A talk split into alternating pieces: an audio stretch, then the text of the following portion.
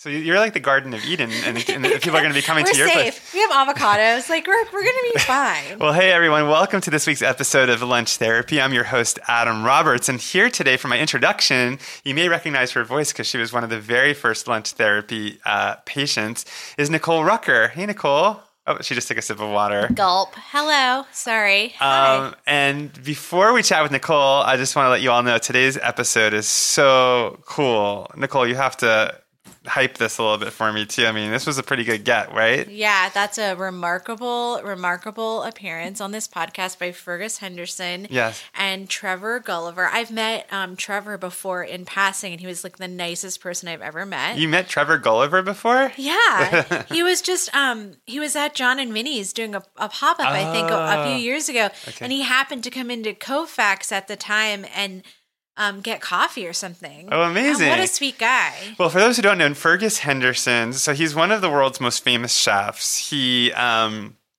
was Anthony Bourdain. The quote is, he's the most influential chef of the last 20 years. That was what Bourdain said on his episode when Fergus Henderson showed up. And he's famous for nose to tail cooking, um, although he kind of doesn't love that label. And he is the chef at St. John in London. And he has a new book out called The Book of St. John, which um, is beautiful. And so I'm so excited for you guys to hear my interview with Fergus and Trevor, who's, who's his business partner, I should say that. Mhm, Yes, So- he's- he's married to um another chef. She owns Rochelle Canteen. Oh yeah, yeah, yeah. Fergus, his wife, is Margot Henderson. Yeah, Margot Henderson. Which is so funny because I have I have her cookbook, and it's Oh. one of my favorite cookbooks Yeah, it's of a all great book and a great restaurant. It's called You're All Invited, and I confess to Fergus, I felt a little bad saying it that I was actually a bigger fan of his wife than his, but it's true. Is that weird that I said? he probably that? liked it. I think he did. That's why I said it. I mean, like he's he's probably you know when you have a great wife like that, like Yeah. you got he has to be proud, you know. That's what I think. I imagine that's what my husband feels about me. yeah, if like I'm he came on the. projecting. No, I think that's what my husband feels about. I don't know about yes, that. yes, yes, yes, yes. Uh, well, Nicole, we have you here for this intro because you have something going on that you want to tell our listeners about, or I'd like you to tell your our listeners about. Do you want me to say it first, or do you want to explain it? say it first, just as the kids say, or say it back. I don't know. oh, I don't know what kids say. I'll say it. I'm comfortable saying it. Um, amidst doomsday prepping, I also have a Kickstarter going. All right. um, to help me continue the progress on opening my permanent bakery inside of Grand Central Market, which is where I have a lease and I've been working there as a pop up a little bit. Mm-hmm. And I'm going to open a permanent space there. It's very cute. You can see the design of the space. You can hear more about why I decided to go this route and ask your for money. Kickstarter, you're like It really took off. No, but like the page itself is so beautifully put together. Oh, it's thank you. Gorgeous. And you have all these incentives for people. I have so many incentives. I have more incentives coming down. Tell us what are like the best ones that like people Well, the- should. the You have to live in LA for some of them, or No, there's some that can. I'm I'm open to shipping internationally. All of the swag, like hats and tote bags and signed books and things like that, I'll send to wherever you are. That's fine with me. But the stuff that's like an experience, you do have to be in LA. Mm-hmm. Right. Um, but I should say before we even like, I'm just realizing, what if someone's listening to this and they didn't know like who you were yet? So I should just say like you're an amazing baker. oh, thank you. you are the author of the cookbook Dappled. and podcast personality And podcast personality, but you know, so for people who don't know you and are like, why would I give to this Kickstarter? I Mm-hmm. mean, Nicole is it makes like the best pies, cookies, cakes. I mean, she's incredible. So that's why you Thank should give. She's an artist, Thank you. Yeah. Um, I'm also, you know, a small business person, and right? these are unsure times for small businesses, and also the the funding system that the the country has in place to help small businesses is is really tricky and Mm-hmm. really anti mom and pop. Like to have a true mom and pop restaurant or cafe or bakery or clothing store, whatever it is, is very very difficult, and finding a way to get that off the ground is also hard. You know, you're kind of like damned if you ask for too much money. You're also damned if you ask for too little money Mm-hmm. because a lot of people don't want to give you a loan for just $75,000 when Right. maybe that's all you need, Mhm. right? But they want you to have more. They want you to take $150,000. Really? Right? Oh, that's Like, fascinating. You know, like there's all kinds of things. It's because, you know, in the end, it's better for them. The return is better for them. But you know, then you maybe take out too much money and it's a lot to carry. And, you know, so I don't know, things like this, like crowdfunding, asking your community if they want to put their support behind you is difficult. Um, but it's also so important for us to engage with right now because if we want these cool places to stay in business and Mm-hmm. to open and to give people opportunity, then we have to make space for them ourselves. So- Totally, and and you're you're an Yeah. essential part of the Oh, LA food culture. So wait, so I did did you get to say some of the incentives though for those who are still so not convinced? some of the incentives: hats, signed books, tote bags. There's a special year of the woman tote bag. My husband designs all of this stuff. He's a Uh-huh. great graphic designer. Um, he works so hard. He worked so hard on that page. He, you know, art directed the video. My friend Alan made the video. You know, like I've got a lot of support behind me in that way. So everything looks really good. I'm um, actually a bigger fan of your husband's graphic design than I am of your baking. Just kidding. Ah, he would. Oh my god, he would love to hear that. oh man. Um, but there's stuff like you can just pre pre buy a slice of pie for you and your friend. Wait, isn't there like a year of free pie? There is. If you're a rich person, Yeah. and you really what you really want to do is just sink ten grand Uh huh. into a small business run by a woman. Mm-hmm. You can give me 10 grand and then you can have as much pie as you want for the rest of your life that I am open. That's insane. That's Yeah. pie for life. for life. So for how every people- birthday. yeah. How do know, people all of them. find your Kickstarter? What do they do? Go to Kickstarter. Go to Kickstarter Uh-huh. and um, you can look up Fat and Flour Bakery, or you can go to my Instagram. God knows I have like a thousand links and swipe ups to it these days because I'm really Rucker. pushing it. Okay. Nicole underscore Rucker. Also, the Fat and Flour um, LA Instagram. Are you not on Twitter anymore? I, I got off of Twitter because um, I wanted to save my sanity. That's and I am actually really happy I'm not on it right now. I keep checking it, and it's making me so anxious and don't unhappy. it. No, Yeah. don't do it. It's bad. Well, Nicole, we nearly ran out of time. in our I know. intro. But, but- talk no, it's good. You did, but I Listen, mean, did Fergus you have anything- Henderson is great. Fergus So is Trevor. But I was going to say, but so Fergus Henderson is known for cooking all the parts of the animal, and his cookbook has recipes for like brain, Oh, for yeah. um, you know, lungs. I don't know about What lungs. does the dessert section look like? Because here's my thing. I love Mince those pies. restaurants. Yeah. I love um I love um St. John bread and wine in particular because they have a beautiful display of all their homemade breads Mm-hmm. and they have there's no dessert section in this book is what I'm gathering. Um I think there is. is there? There better be. they also have pie- oh, the oh, most amazing desserts. Yeah, they have dessert. Okay, good. They have amazing desserts at these restaurants. And so, if anything, oh, look at those tarts. They look so good. Their desserts are great, in particular, if you get to go to these restaurants during rhubarb season. They do the most amazing, sexy things with rhubarb. And I don't use the term sexy in relation to food ever. I've seen somebody do something very sexy with rhubarb, but that's a different story for Oh a different my podcast. God, Just kidding. gross. Um, well, the other very interesting thing I should mention before the, we start the podcast is that in 1997, Fergus Henderson, who was at the height of his career, was diagnosed with Parkinson's. Yeah. And it's a big part of his story. Um, and so, you know, I get into it with him a little bit. I ask him about it, but he had a surgery on his brain that affected his speech. So, uh, before you listen to this podcast, you should know that there is, um, you know, a little bit of a delay before he speaks. But one of the interesting things was I was a little nervous about interviewing him because I didn't know how he'd be, but I should have been more worried about him being British because he and Trevor are like a little reticent at first, and I don't want to spoil what happens, but then they start to loosen up because of Oh. something that uh, comes up in the podcast. Did you You'll- get them drunk? Like, what happened? I can't wait to hear this. uh, maybe. Oh, Okay. you lu- you lubricated the convo. Well, I wasn't. I wasn't even my idea. They somebody. I mean, I don't want to spoil this, but something happens where it, things loosened up a little. oh, like a little sherry, like a little. I'm imagining a crystal glass of like sherry or. Something. I won't like tell you what the spirit was until I hit stop, but I will say that you are correct that there may be some alcohol involved. Well, everyone, uh, well, thanks Nicole again for coming Thank on for you. the intro. And uh, before we get to the podcast, I just want to remind you, if you haven't already, you can subscribe to Lunch Therapy by going to Apple Podcasts, typing in Lunch Therapy, and hitting subscribe. And while you're there, leave us a nice review. It's always good for the you know podcast to get good reviews. All right. Well, without further ado, here is my interview with Fergus Henderson and Trevor Gulliver. Thank you both for coming here today.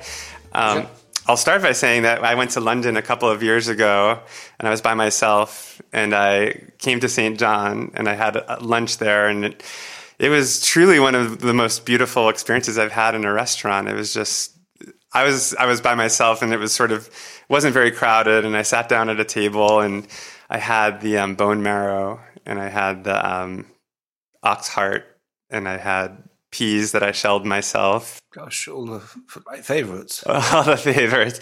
And it was there was just something about the experience that almost felt spiritual. It felt like I was, you know, the, the way people make pilgrimages to, you know, Lourdes or something. I felt like this was my pilgrimage to your restaurant. So it's really an honor to have you both here. And um, Pleasure to be here. yeah, thank you.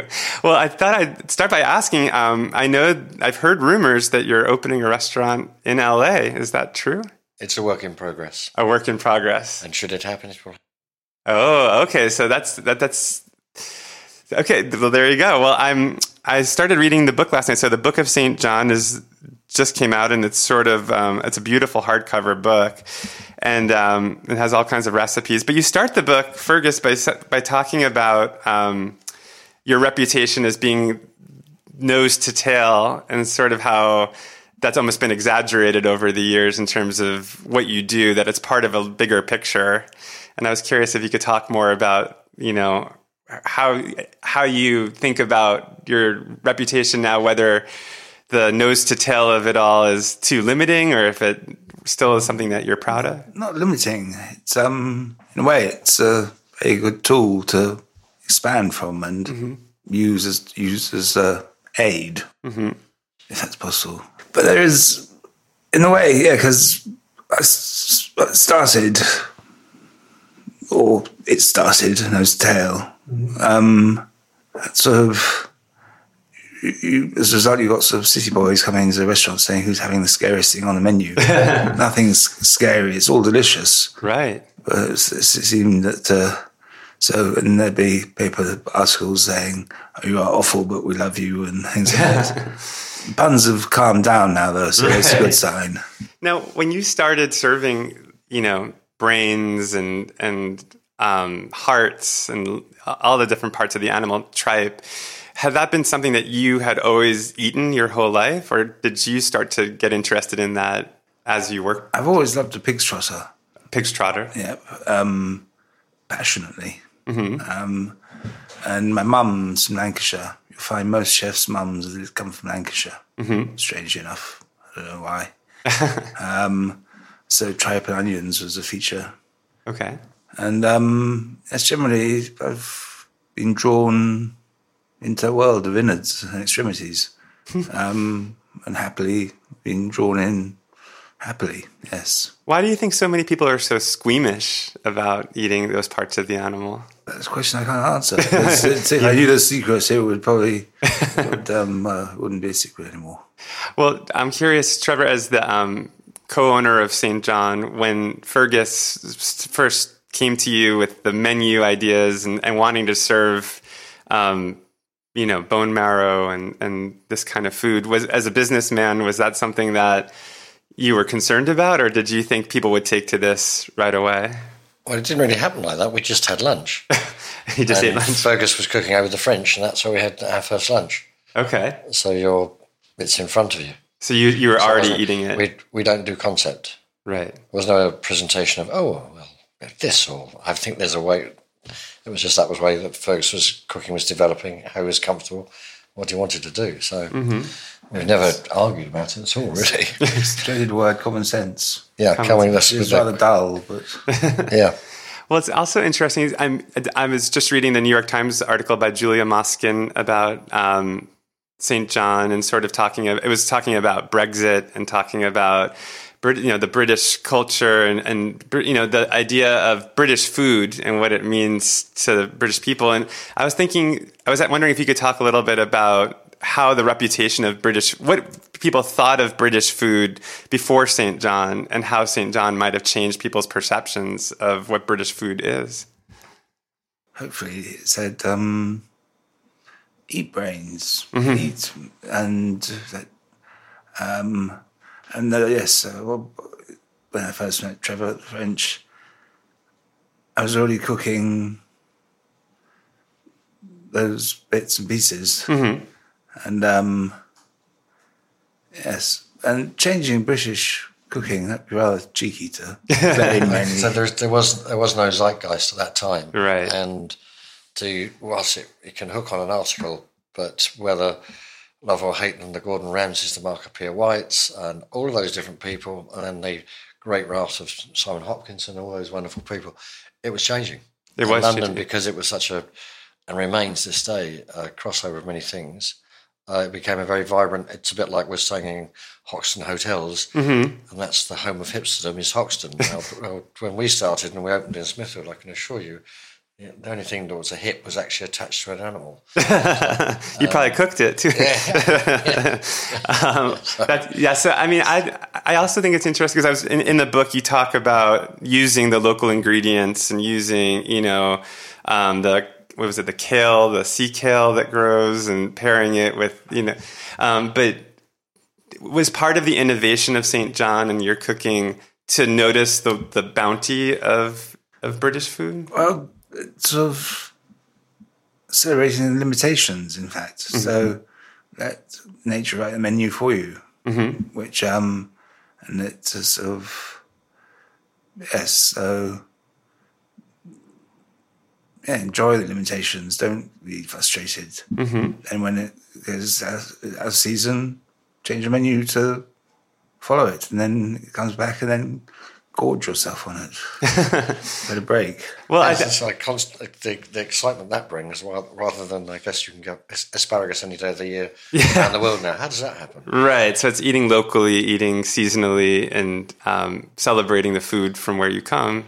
Which is odd that people are so surprised that it's sort of it's mysterious because why it's it's it's it's obvious, which is slightly weird to state it like that, but it is. But it is. It's it's um and yeah, sea kale is it's really it's, it's sort of the, the oldest brassica, I think and um, but also comes in season rather early in the year, which is odd. It's, it's rather sort of fragile, and you imagine in more summery climes to, but it's um, it's actually early in the year that comes in season. Well, I'm curious, regardless of whether you're opening a restaurant in LA or not, but how does the the um, the food here? I mean, the the um, the local ingredients here feel very different, I imagine, than in London. Is that exciting for you? The idea of It is. No, it's um, very exciting. I mean, the things we've found in the market, green chickpeas, which is very exciting. That is exciting. uh, mulberries. I mean, things that you just can't get in. So that's um, a definite plus. Great. Well, I have a Meyer lemon tree. If you'd like some lemons before you go. I always, I always, well, I always take a bag for, of With lemons? Okay, I'll pick you some. Well, we've come to the moment where, um, so we should be clear here. Normally I ask people what they had for lunch, but today it's a little earlier, so you potentially have had breakfast before you came here? Yeah. We did. Okay, and ideally, like, you'll, you'll share what you had, and I'll be able to glean some insight about your characters from it, or maybe not. We'll see what happens. But what did you eat today? Yeah, we would rather, yes, working off the menu rather than, but it was, yes, we could have, yeah, we, we wouldn't normally have some of those things, but Uh, okay. So, what, yeah, what, what, what did you um, have? We had an array of buns and things. Um, uh, almond and raspberry tartlet, Okay. which which was heavier than one expected. And this was at Friends and Family? Yes. Okay.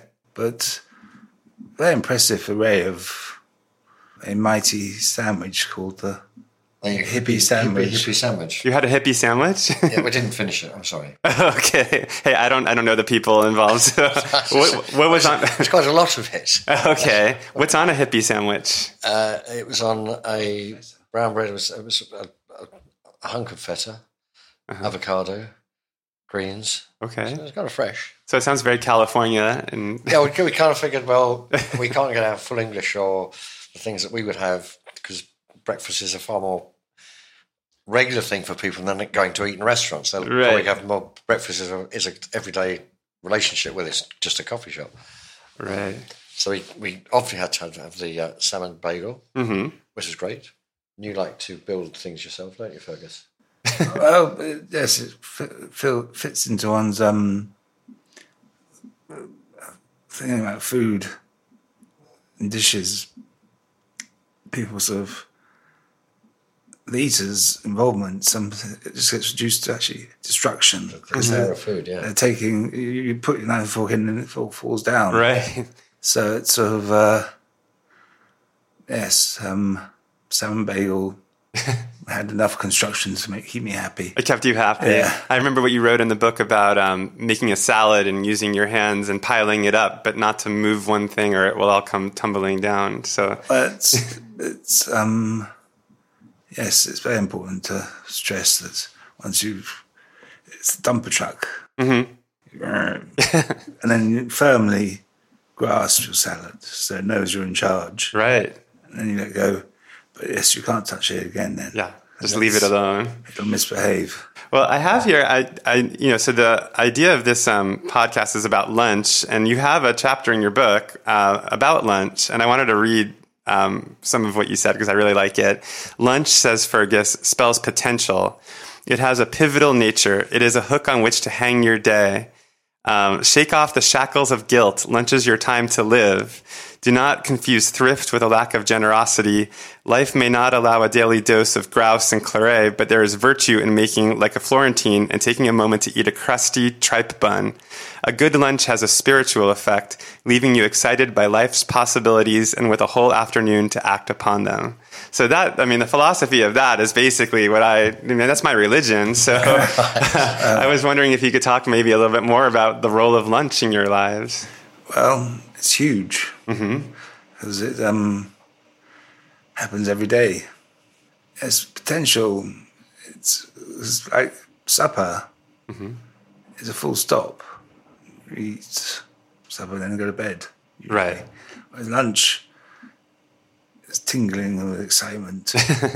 also, if people sort of touch at you slightly, eating lunch lunchtime, it uh, makes it more delicious rather than um, being chastised by non-lunchists. non-lunches. and the two of you met, you, you said earlier, and the first time over lunch, right? It was a, a lunch? Or you ate at his restaurant at lunch? Yeah, we, we obviously we um, went to look at the site. Then we went. We yeah, we adjourned for lunch mm-hmm. basically.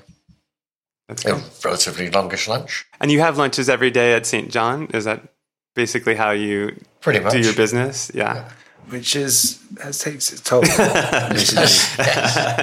What, what, what do you eat at a t- I mean, when you when you're when you're Fergus Henderson at St. John eating lunch, what what do you have for lunch when you go there? well, nature changes every day. for Oh, so you me, change it, so- uh, whatever. And are you criticizing? I mean, do you taste it and say, tell the chef he um, put too much salt in or too much lemon or too, you know. I'd like to, yes, but I'm not keen on criticizing during service. okay, because um, you have a crestfallen chef in the middle of service isn't going to be used to. So like a bosun who's right, to let, the- let the other chefs know that didn't go quite right. you don't want to throw him off his game or No. game, yeah. I Gotcha. think seems fair enough. Um, and so you do you eat when you have lunch at St. John though, and this is every day that you're having lunch, Not every day these days. It would be fair to say it's not every day. every so often. No, more than every so often. That's that's for sure. But will you go to town? I mean, will you open a bottle of wine? Will you, I mean, be really eating a big lunch, or is it? Are you I having? don't think we ever not open a bottle. Would you like some wine right now? I have some behind you. But if you've got a Fernet, uh, Fernet, I, I do right up there. Would you like some? I'd love one. You love. One? now we're talking. All right. This one is a. Uh, I don't know where this came from, but here, there's the bottle. Fernet Yeah. Okay. Here's two glasses. Do you want to do the honors? Yeah, I'm, I'm just I'm a bit worried about um, because we're Branca. We're Branca. we have to stay on brand. No, this is this is fantastic. Yeah, you gotta you gotta drink on lunch therapy. I mean, this is what you know gets the gets the juices flowing. I gotta take a picture of this. That's pretty fun. Well, that Fergus. Would you like an ice cube or anything? Or? Uh, As is, as is. As is. Okay. like a medicine. Yeah, yeah, medicine. Um, actually, I should have a little too. Yeah. All right. Well, This is um. I'll, I'll Sorry, swap you. that's a bigger glass. Oh, thank I you. have a coupe over there. Yeah. This one, it's not- All right. it's a bit of industrial size, but you know. Yeah, there you go. There's a No, that's. I feel better, Um, better in a tumbler. All right. Well, now we're now we're off. Uh, now we're cooking. So um, so you yes, the answer to that question is a little um, booze. Cheers, by the way. Cheers. Yeah, nice to have you over. Ooh, yeah, that Fernet, that's that's some strong stuff. It is a miracle. I mean, it does cure, take bring you back from the edge. Yeah, Um, these sort of troubles, trouble with overeating. That'll iron them out. you drink some Fernet. Yeah, all those. Di- I mean, they're all sort of making a comeback right now, right? The uh, Yeah. Amaro and Cynar, and you know, and the digestive qualities. Anything that can happen is cure become the cause. Mm-hmm. you know, then it is poisoning, Right. which uh, once a wise chef diagnosed me as having bitters poisoning. And he was right. Gave up bitters for a month and it was fine. Bitters poisoning. Yeah, So that's a real thing. it's a real well Allegedly. in, in the strange world I inhabit. Um, well, one thing I was thinking about this podcast because it's normally you know a one-on-one therapy session, but since I have the both of you here, I'm thinking, that, and this is the first time I've had two people on together, so I'm actually thinking this might be more of a couples therapy session for the two of you. so, so I was wondering if you could talk about your relationship, and um, because I mean, it seems like it's a, probably a bit of a marriage after 25 years of working together. Yes, um, no. We're not married. No, I know, but, but you are together a lot, I imagine. Yeah. yep. Um, That was good. Yeah, that really generated a lot of conversation. No, but I was going to say, what, what is the Like that secret? couple at the Valentine's night, looking out the window. What, what, how do you make it work though in terms of in terms of your collaboration? Because I mean, I imagine obviously you're the food person, Fergus, and Trevor. Your your background is it more in the terms of running a business? Is I mean, how, Yeah, and the, and the simple way we describe it, because everyone likes to easy, easy answers. Fergus puts it on the plate, and I put it in the glass. Oh, okay. As you just did, yes. Yeah. Um, but in terms of the, I- maybe we'll start at the beginning though, since this book that's, you know, everyone should, by the way, should get a copy of the Book of St. John. But the book is sort of about the history of the restaurant, how it came to be. And one of the big things about it, and when I ate there, I clearly noticed it, was the white tablecloths, the white walls, the, there's no art on the walls, there's no music playing, and all these ideas, almost the philosophy of the restaurant. I'm curious, how, how did, did that come from both of you? Did that come more from one than the other? How did that come about? well, I'm going to take a gamble and say I might be responsible for the white The white, okay. ness of it. I could I could put a reference of things like the Hayward Gallery and white spaces were becoming were seen as sense sense again and a sense of space rather than decoration. Uh huh. So there was a, a move afoot, both in terms of design and architecture, was moving away from frills and frippery. which kind of like culinary crutches, sort of red velvet banquette and art on walls. Curtains. Right. Um, strange thing is, we have quite a lot of artists who come eat at St John. So I'm assuming that maybe they glad to not see any of their arts at lunchtime. right. Gives them a little break. Yes, But also it puts the focus on the food, right? yes. We're going to use that word common sense again. Um, Yeah. The, the pegs are to hang your coat on. Mm-hmm. So if you remember, we reference uh, brasseries, I guess, and the good, the great old days in Paris or elsewhere. And you, or you got on a train, and you're in the trains in the, in the US as well. There was a coat rack, and that's where your hat went when everyone used to wear hats. Mm-hmm. So when you walk into a brasserie, there's a hat rack, and there's a. So you've already taken ownership of the space, and you understand how it works. We're doing everything possible not to distract you, but to welcome you. Right. And our sentinels that in their white jackets are there to, to look and nurture, not, not to welcome their so. For any Not to issues, be demeaning in any way. Yeah. So it's, it makes them proud. Mm-hmm. And then that's the first thing you meet. It's one of the sentinels of joy. And if you were opening St. John today, I mean, uh, it's so hard to ask this question because it was so influential in terms of the idea of like industrial chic and you know and the white walls and stuff. I mean, would you if that were as prominent today in other restaurants, do you think you would have gone in the other direction, or do you think you still would have done it the way that you did it? Well, walls. White. Yeah, that's true. I do have white walls. Yes. It's a tribute to you. It's, uh, it's you can't go wrong. It's true. It's because then you, yeah, you place things on it or in front of it, or it's uh, white as not to sound whitest, but um, uh, uh, I think white would still feature on our walls. You would still have white walls. Still white, white walls. Now, in terms of you guys, though, over the years working together, have there ever been disagreements about whether it's a dish on the menu or uh, approach to running the restaurant or keeping it open on a certain day and not, you know, I mean, d- d- it seems like you guys get along smashingly, but I'm curious if, you know, in your couples therapy session, if, uh, if there's ever been any conflict. It'd be pretty weird if it hadn't been. Yeah, it's like, and I mean, there have been natural wine moments. right.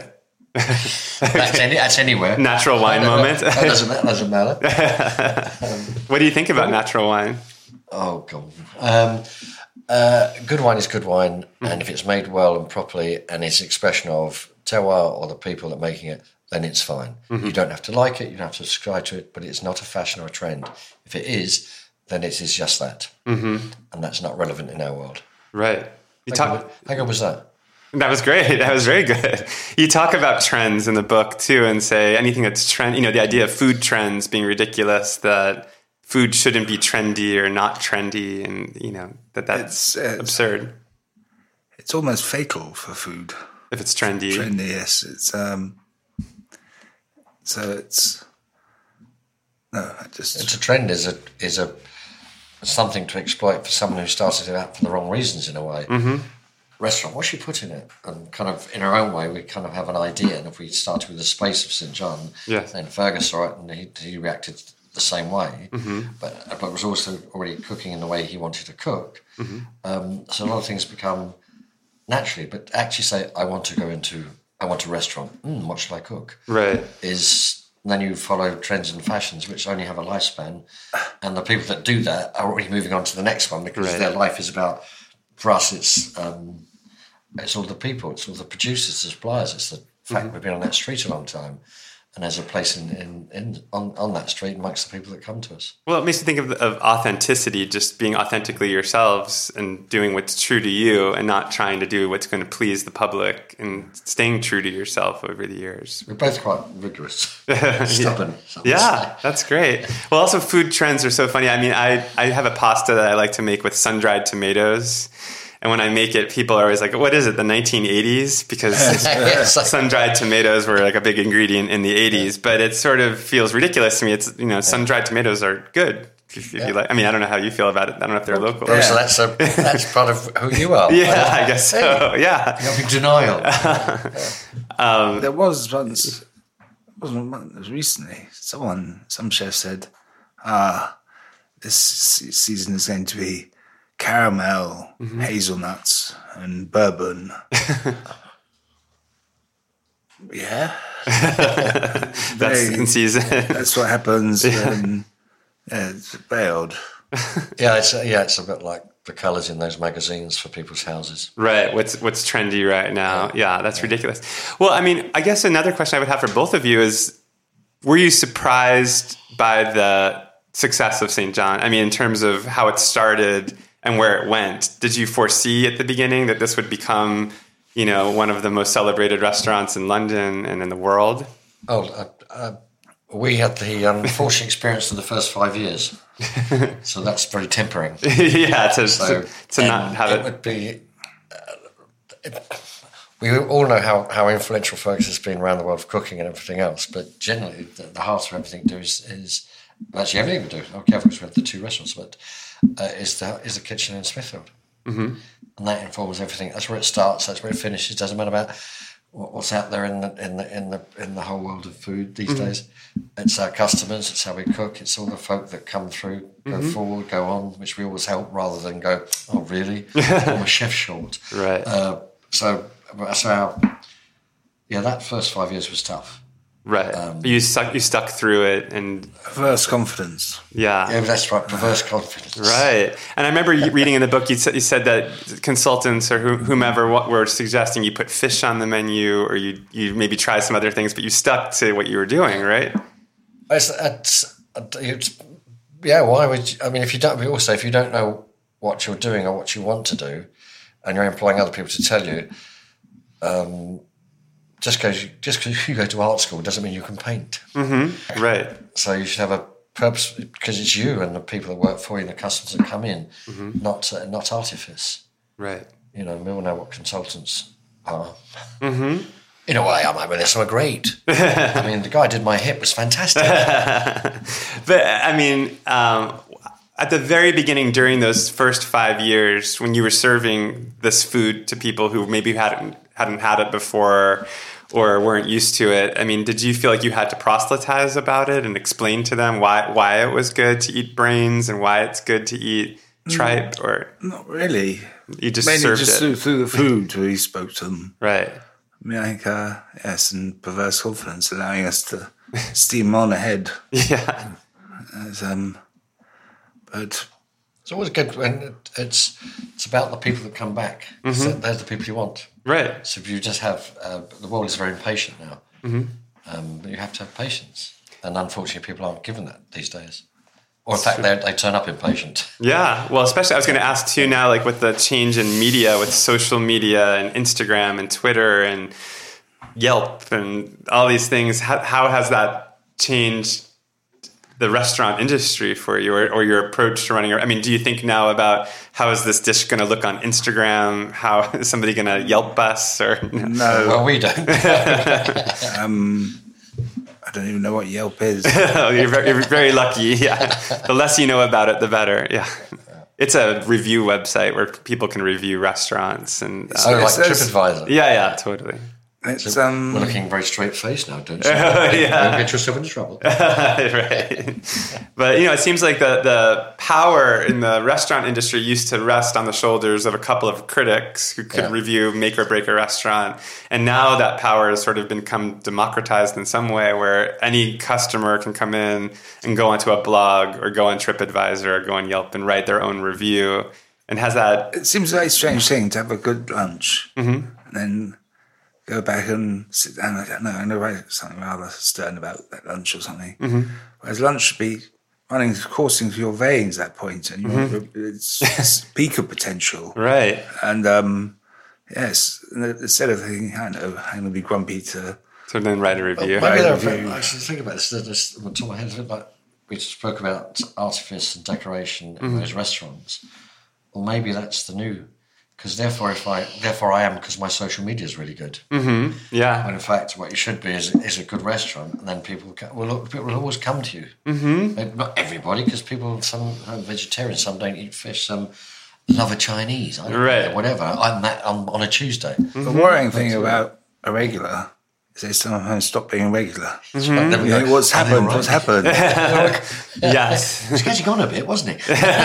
Sorry, sorry. Um, well, Fergus, I have to make a confession to you, which is as much as I'm a fan of yours, I am also a huge fan, maybe even a bigger fan of your wife's. I have her cookbook on my shelf over there, Margot, and I um, and I have to just say that sh I, I, her writing and your writing. I mean, I adore. Both of you have a recipe in your books for a martini, but her description of how to make a martini is is the both of you are very particular about it. Actually, you eat very dry cold glass. But I was going to ask, um, how, in terms of being married, I mean, we talked about your relationship, the two of you, um, but your wife, we, for those who don't know, we should say, is, a, is also a formidable chef, incredible, um, Formidable all round. that's it. formidable all around.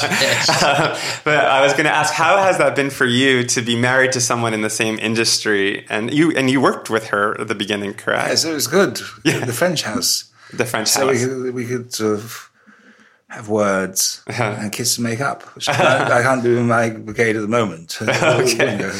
But so you started by working together, and then um, you went and went to St. John. Yeah. But do you do you still, you know, when when you guys eat each other's food or you're tasting? I mean, how do you separate business and pleasure? How do you how do you make your marriage work in terms of keeping the work at work and home life at home? That- would you like some more for Um, I should probably keep a clear head for this bit. I'm just trying to ask the tough questions so people want to hear all this stuff. I think it's um, both of us. I think if I asked what our favourite thing doing is having lunch, Have lunch. so So we um, have lunch a lot. you and Margot. Yeah, Okay. and she's got two restaurants, mm-hmm. I've got two. So there's always somewhere to go for lunch. Do you mostly stay in your own uh, restaurants when you have lunch together? Mostly, yeah. Yeah. Okay. Which is um, oh, seems fair enough. Yeah, that does seem fair enough. Uh, well, uh, Fergus, I mean, I've, I've read a lot about you, and, and you know this comes up a lot. But you were diagnosed with Parkinson's, and was it 1997? Something like that. you were diagnosed. And so I'm just curious, you know, I mean, I'm sure you've talked about this in many interviews, but as a chef who relied on your mobility and your ability to use your hands and use your, you know, your body, how, how did um, that diagnosis impact you and what, what did, how did you get over it and continue to move on with your career? Um, I thought sort of bugger that. That would get- get me down. Mm-hmm. So I haven't let it get me down. You didn't let it get you down. No, but um, also if I look into the subject or read anything, I instantly get that symptom. So I don't read anything about it. That's smart. I mean, out of sight, out of mind, Yes. right? Yeah. Uh, but at a certain point, it got impossible for me to be in the kitchen right. because um, I at that point I moved around a lot. The flailing arm. Yeah, I read that in the book. You called yourself a nutter with a knife, I think. Yes. and so, um, but then I had this operation, Mm-hmm. deep brain stimulation. They stick wires in my head. Okay. And did it help? And It's I don't know, fantastic. but It is fantastic, It's, yeah. it's incredible. That's incredible. I mean, I would have been. I mean, I, I was a nut with a knife. right. So now you feel. Are you able to cook now, or Not really, because I'm much slower. And vanity comes into it. So I'm Mm-hmm. Right. pissed off that these young chefs are much quicker than me. And Mm-hmm. so, uh, Well, it's it's interesting. The chef um, Grant Achatz at Alinea in Chicago had um, tongue cancer, Yes. and he talks about losing his ability to taste, which as a chef would maybe you know that's probably the most important skill thing of all, I would imagine. But in terms of I, you know, I don't I don't mean to keep pushing the subject, but I'm just curious in terms of leaving the kitchen. In a way, did it feel like a loss to you? I mean, what what, what, yeah. what was the emotional part of it for you? it was it was emotional. Yeah. Definitely. And was it Um, gradual? It's quite immediate because they did the operation Mm-hmm. and it works like that. Yeah. So, but um, luckily, much to the detriment of my tummy, I have I have lunch to keep an eye on them that way. So you can enjoy food still. Yes. you can make that leap over the pass. Right. Which, which I used to always when I was running lunch service. The thrill of lunchtime is you're juggling it and then you know lose that table quick, quick, and, uh, Right. and um, that's uh, yes, I kind of I'd sit there and, or stand there in the past and um, see them having a, say a dry martini before lunch, mm-hmm. and I thought, oh. so now I just walk around the pass and go sit down and have that martini. That's nice. So yeah, you're, it's you're on the other side of the of the of the fence. Yes. So, um, in terms of you know, a lot of chefs are control freaks because they want to control what's happening around them. And I'm curious when you were supervising or sort of shifting your role in the kitchen. Was it difficult for you at first to describe to the other chefs what you wanted them to do, how how you wanted it to look, how, or did you have to become more verbal in how you ran St. John? I've always been quite verbal, Right. in a way about um, as how making a salad or Mm-hmm. um, And you make noises that people understand. Yes, and sort of um, sort of plink plunk kind of noises. Right, right. You have that in the book, like the, the sound effects that you should hear. Yeah, yeah, Yeah. That's very funny. So you were able to t- to describe to the chefs what you wanted from them and what they, yeah. with odd noises, yes, mm-hmm. and a few other things. Well, one of the most beautiful parts of the introduction to your book, which I found very moving, was you talking about growing up and your parents throwing dinner parties ah. and you coming downstairs and seeing all the leftover dinner party, you know, wine glasses and plates and, and then the, hmm. the creme brulee still in the mold and that inspiring you. And I'm wondering for both of you, did you, did, um, I mean, I know the answer for you, but Trevor, to, for you too, did you grow up with families where food was very important? No, I suffered from um, English school cooking okay. and various other things. My mother, well, she I was quite young, but um, used to cook, Okay.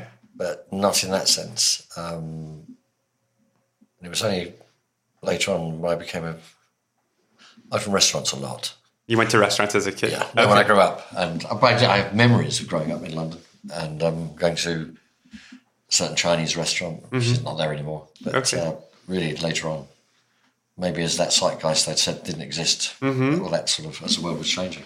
Well, that's interesting in terms of your business that you grew up in restaurants and now you run, you know, and you Yeah. went into running a restaurant and you grew up in, with home cooking and you were interested in cooking. You know, they both both your childhoods sort of informed where you went. Um, but I'm curious in terms of the food that you cook in, at St. John or the kind of chef you became. How did your childhood influence the food of your adulthood? Sorry. Um, well, it it's sort of it's odd. I think I did my education food the other side of the pass. Mm-hmm. So, at um, um, as well as my mum being a good cook, my dad was a big eater Mm-hmm. and was very generous, and we travelled a lot. So you ate together. And we ate, and he was very, he was a very generous chap and full of spirit. You talk about your dad in the book coming to Yeah. St. John and being a regular there. Was was that meaningful for you to have your, dad? It was your very dad? good because he um he probably kind of um I think I think he the first I first told him I was going to be a chef. He said, "Okay, but be a good one." Right. And he was an architect, right? Yes. And he wanted you to be an architect. Um, he was quite understanding when I said it was um, kitchen life for me. Mm-hmm.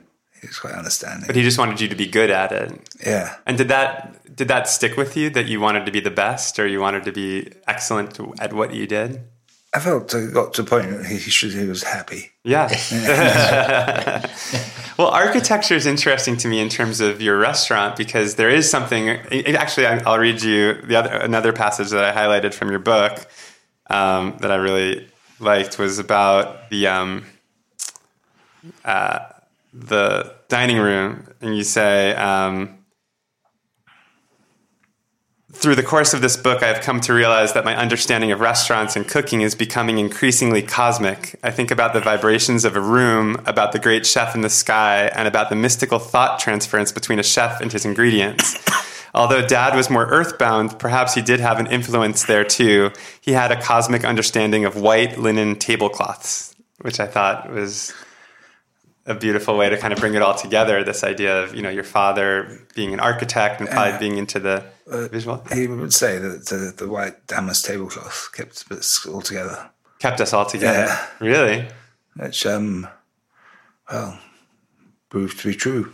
Yeah, it's true. But in terms of architecture, I mean, this this father who was an architect, do you do you see any influence of the of the world of architecture on Well, your? I trained to be an architect as well. Oh, you trained to be an architect. Years. What are some of the um, aspects of architecture that found their way into your cooking? Well, um, it was. Odd thing is, I couldn't. It's one thing I couldn't talk to my dad, discuss with my father architecture. He, I mean, I remember sitting at my drawing board and Dad coming in late. And um, I said, what, what, what you on the go, son? And um, I tried to explain that I was creating a samphire farm, Oh, what? a what? samphire farm on Holkham Bay, Okay. which is a huge beach in Nor- Norfolk. Okay. And um, and like most of our conversation about architecture, I would quickly be going, I'm the fucking architect. You're a student. okay. Really? Okay. Yeah, so, but I put it down to love talk. It was love talk. yeah. um, and but in terms of the design of St. John and the way that it looks, I mean, is any of that from your background in architecture? Certainly. Certainly, yeah. And how about you? I mean, did Yeah, no, I'd 100%. yes? It's, well, in that time, Ferguson was actually part of that. Mm-hmm. It wasn't a movement, but a move towards um, space. And when so when your dad came and saw St. John for the first time, did he have thoughts? The brilliant thing is he, we stopped arguing about architecture. so he just came and enjoyed it. Yeah. Oh, that's great. He was a regular. I mean, it, we, you know, we, we miss Brian, so he was a part of, in some ways, kept us going at times. Mm-hmm. Was he the, And his chums. the yes. main customer? um, well, he, I'm, he was an enthusiast, and he would he, you know, I do think he admitted at the end he was quite proud of his son. oh, You know, so yeah, just he didn't want him to become too famous though, because that would be too much. Well, there, there was a bad moment in Sweetings, a fish restaurant in, That's right. in uh, centre of the city of London. And th- there's a mosh pit to, where you get squeezed in before they can seat you. And um, Angelo, who's my the waiter, you have to you sort of stick to your waiter with some way of developing long term relationship. And um, Angelo came out and said, "Mr. Henderson," to me. At that point, I could verge my father. Uh, the the door from the mosh pit goes into another dining room, and um, he went. Joe went, "No, you, Mister Henderson. It's Mister Henderson." to me, that didn't go down well. you became the Mr. Henderson. yes, uh, she's, um, yeah, it was. I think, yeah, And you have children, right, Fergus? three. You have three children. Trevor, do you have children? Yeah, too. Two. And I'm curious, how many of them are are any of them chefs or in, interested in the restaurant industry? My son is. Your son is a He's, chef. he's cooking his mum at the moment. Really? And how? And was that something you encouraged him to do, or did he just gravitate towards cooking? Gravitational pull. Yeah. He just. I mean, it'd be hard to avoid if both your parents are are chefs, right? Yeah. Could be the reason you didn't want Yeah, to do it. that's true. I mean, my dad's a dentist, and I'm certainly not a dentist, as far as I know. um, but so the other two children, though, are they are they also um, full grown adults now? And what do they do? Uh, 19 and 20, Okay, so they're still figuring out their paths. Well, the weird thing is, one of them, one of my daughters, is trained to be an accountant. An accountant, Yes, which is good. I guess that's good. Yes. Yeah. But Unexpe- surprising. unexpected. Unexpected. Will you let her do the books for St. John, or? well, she's she's very impressive. Yeah, I- I mean, I can can use a good page- accountant, so- she can look at a page of figures and make sense of it, which is incredible. That's great. And what about your other child? Uh, she's at Manchester University. She's at university. And what about your children, Trevor? Do they are they interested in the restaurant industry? They both know how to behave and conduct themselves in a restaurant and okay. feel comfortably in those spaces. Okay, gotcha. Okay, well, that's important. That's uh, that's just osmosis. Actually, that makes me think: like, how how should one conduct one, oneself in a restaurant? One should be pleased and happy and enjoy and, and be confident. Right. I, we say at St John, we have, uh, there's a French expression which says they are comfortable in their own skin. Mm-hmm. So you can walk into a restaurant and go, ah, I think, but you just feel confident, and there is a confidence, and there's a two way street, and everyone's delighted. That's very interesting. I, I have to say, I, as I grew older, I became more and more comfortable going by myself to a restaurant. Yeah. Uh, and it makes this is kind of a full circle because one of those restaurants was St. John. But um, but going by yourself to a restaurant as a kid that terrified me. Just walking into a you know just you know what, what if they figure out that I don't know what I'm doing or you know. So that's really interesting. Um, but I'm curious, Fergus. I'm going to keep pressing this. But this the son who's a chef. Um, now I'm just thinking about your father as the architect who said, "I'm the fucking architect." When your son said he wanted to be a chef, were you like, "I'm the fucking chef"? No, I was uh, very happy. you were happy. Yeah. And what kind of food does he make? Does he make similar food to you? Quite similar food. So he's cooking that simple um, British, uh, all the parts of the animal. You can get quite racy to pop up. He's, he's, he's sort of he's done sort of Trinidadian and things like that. Oh, really? Oh, okay. And uh, He's shaking it up a little bit. yeah, You know those young'uns. God, what are they doing now? All right. And have you ever offered up your two cents when you taste his food? Have you said, this is a little salty, this is a little too acidic? I have to be quite gentle because it's quite hard. He says, for chef's trying to make it, Mm-hmm. and you've got two parents who are both reasonably well-known chefs. That's true, yeah. So, so it makes a tricky starting point. Does Margot weigh in on, on his food? Does she have a lot to say? She has a lot, all in his favour, none in mine. Oh, So, what are the dishes out of this book, the Saint, the Book of Saint John, that you know you you feel are the ones that? I mean, obviously, like these are there's so many that represent your restaurant, but as a home cook, you know, where would I begin? I kind of want to pickle some walnuts and. Uh, That's the wrong one to begin with. yeah, although I have, a, wa- I have a walnut tree, a green walnut tree in my backyard.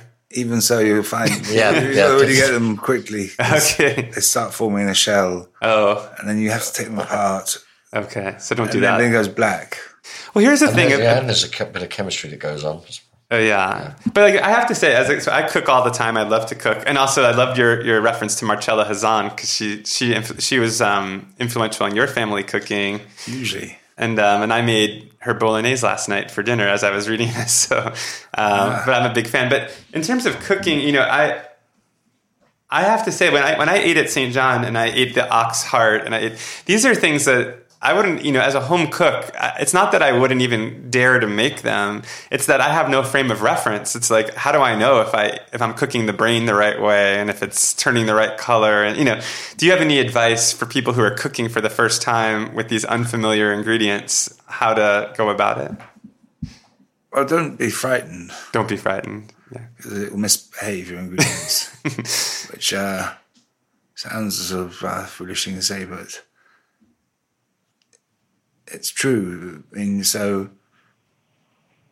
yeah, be confident. Be confident. I think that's true. As you know, I think the key is like when you're like flipping an omelet or something. It's like if you're if you're scared to do it, it, will go all over the place. yeah, it's, that's the end of the omelette. Yeah, that's the end of your omelet. But do you have a recommendation for a recipe in this book that that's one for a home cook to to make first, or um, or just whatever one is drawn to? Do you think? I think it's be drawn Yeah. because it's uh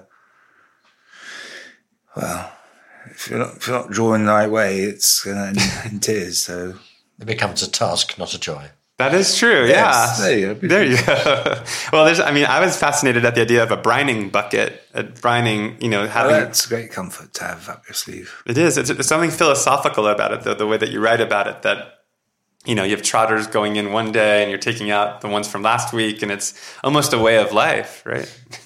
It is. An airport hub. Oh, an airport hub, yeah. But do you recommend for a home cook having a brining bucket?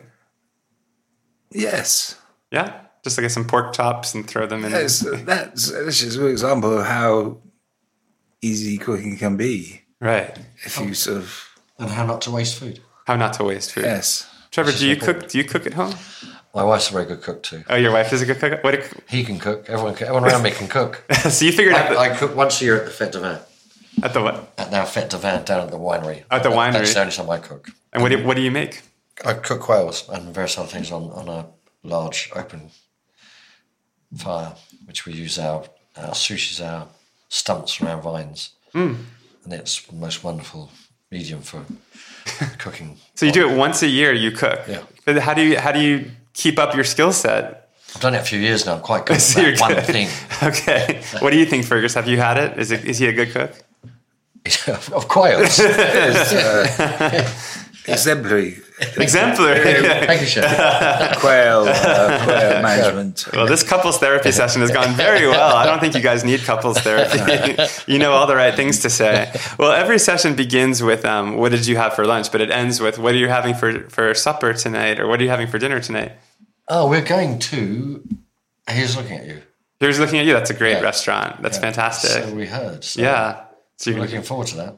so when you when you travel, do you travel together often to other places? Or Yeah. Okay. And how do you how do you choose where to eat and where do you want to go? We are. Uh, it's a criticism both domestically and in, in St John. Is that you two are working out your lunch, aren't you? yes. What do you what do, what do you? What are you going to do next? Working out our dinner. that's my. We're there for business. Oh, well. So you're researching and thinking about where to go. I was thinking it's, it's um, nothing like a good restaurant. It's such a when you arrive somewhere, you go, oh, we can do that, which will often happen. I go, ah, I know what we're going to do today. Yes. Oh, that's a plan. And and do you is there are there criteria like when you're in LA? I mean, there's so many places to go here, but also there's so many different ways to go about it. I mean, you can go to a taco truck, you can go to a four st- or a Michelin starred meal. I mean, what what do you gravitate towards? Is it more of the sit down meals, more of the casual? Well, we like we like Dear John's, but we shouldn't say that, otherwise you'll never get in. Dear, oh yeah, that's Yeah, steakhouse. and quite- co- oh yeah, yeah. yeah, yeah. Because we often say with, with um, Mary Sue as Milliken. Oh, Mary Sue Milliken. Oh, her business partner was on this podcast. All right, Sue, Susan. Yeah, yeah, yeah. So we often, if we're there, we, we stay there because we're at home there. Oh, that's lovely. She might be coming on soon, Mary Sue. So okay. Which, which would be good fun. Okay. And um, so at the moment we've been because we're backwards and forwards, and, we, and uh, sadly, but at least we spent some time with Jonathan Gold before he died. Mm-hmm. So doing food festivals, and so we've been here a bit. And in a way, what we're doing is we haven't been anywhere back twice. We've been to a couple, but you go from for us, it's it's um, oh, I get in trouble now. I can miss some things. We cooked at Redbird. Oh, Jon and Vinny are good fun. They Yes. helped us to a charity thing for Christmas. Um, that's I'm really going to get deep trouble. We and we have an exit route when we like tomorrow go home. So in the afternoon, our last meeting is always at Gjelina Oh, of course. because we have a nice and we love them dearly. Yes. and it's very close to the airport. So Mm-hmm. when that Silverbird takes off, we're asleep, and hopefully the next thing is the wheels going squeak on, on the tarmac at Heathrow. This is you guys. Felix, uh, this is a religion I can get behind. I mean, I feel like you guys have figured out life. I mean, you know how to live. You, it's a meal to meal, sleeping, Yeah. flying, living it up. Yeah, it sounds good to me. Well, I mean, in terms of LA, I mean, I know that you don't want to talk about the possibility of opening a restaurant, but I do. I am curious, since it is a possibility. What made you choose LA as a place to th- consider opening a restaurant? It, it's, it, I'm guarded because these things they're only done when they're done. You must Sure. be fully confident and be common sense. We, Right. You know, we don't. We're not exactly known It's for. probably a good moment to Yeah. slip out of that Yeah, conversation exactly. and uh, okay, you'll slip away. But we do know that um, that uh, Angelino's Los Angeles has changed. Our spiritual home is is north, Mm-hmm. San Francisco. In fact, Alice was on the sent me a note the other day. It's about time we, you came up and cooked again. Mm-hmm. And we uh, it was fifteen years ago or something. Alice Waters. Yeah. Yeah, so, okay. um, so, uh, so it's quite unusual that we'd be in these conversations. yes. Well. then again, everybody, whether it's David Chang, or da, da, da, um, but we don't do zeitgeist, do we? So we better be careful. okay, okay. Well, I look forward to having a martini at the bar of either St. John, Los Angeles, or the one in um, London. Well, thank you both so much for coming on today. This was really lovely. pleasure. Appreciate it. Thank you.